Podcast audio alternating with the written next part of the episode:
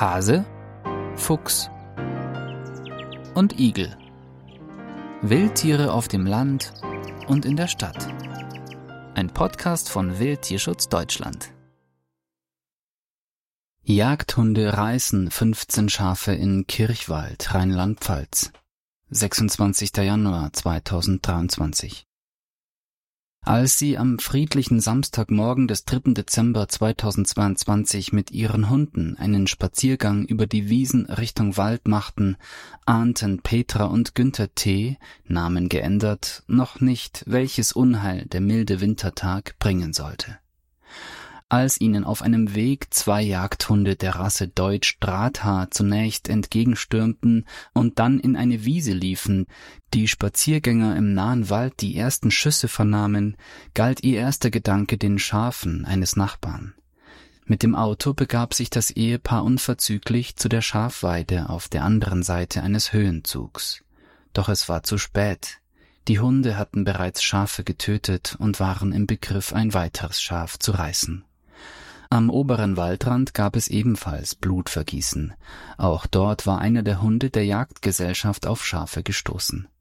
Am Ende des Tages waren gemäß der Schafhalterin zunächst neun tote Schafe zu beklagen, letztlich sind 15 Tiere verendet oder mussten erlöst werden.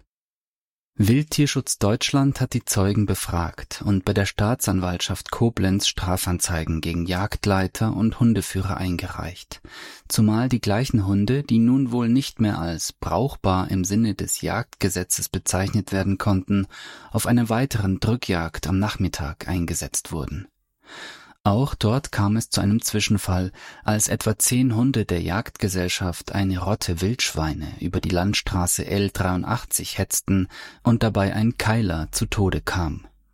Wir werfen dem Jagdleiter und seinem Hundeführer vor, mit dem Einsatz von nicht brauchbaren Hunden gegen die anerkannten Grundsätze der deutschen Weitgerechtigkeit verstoßen zu haben, erläutert Lovis Kauertz von Wildtierschutz Deutschland e.V.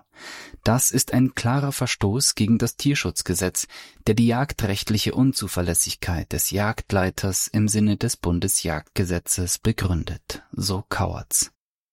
Bei Drückjagden fallen in den letzten Jahren immer wieder hochläufige Hunderassen wie Deutsch Drahthaar und andere auf, die, obwohl als jagdrechtlich brauchbar eingeordnet, eigentlich für diese Jagdart nicht geeignet sind.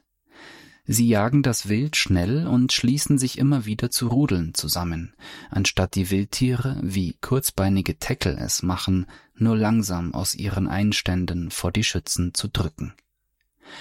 Beim Einsatz der hochläufigen Hunde kommt es immer wieder zu nicht tierschutzkonformen Vorfällen, sei es mit Rehen oder Wildschweinen, Rindern oder Schafen oder während der Jagdausübung selbst. Hochflüchtige Rehe oder Wildschweine können durch den Jäger kaum eindeutig angesprochen werden.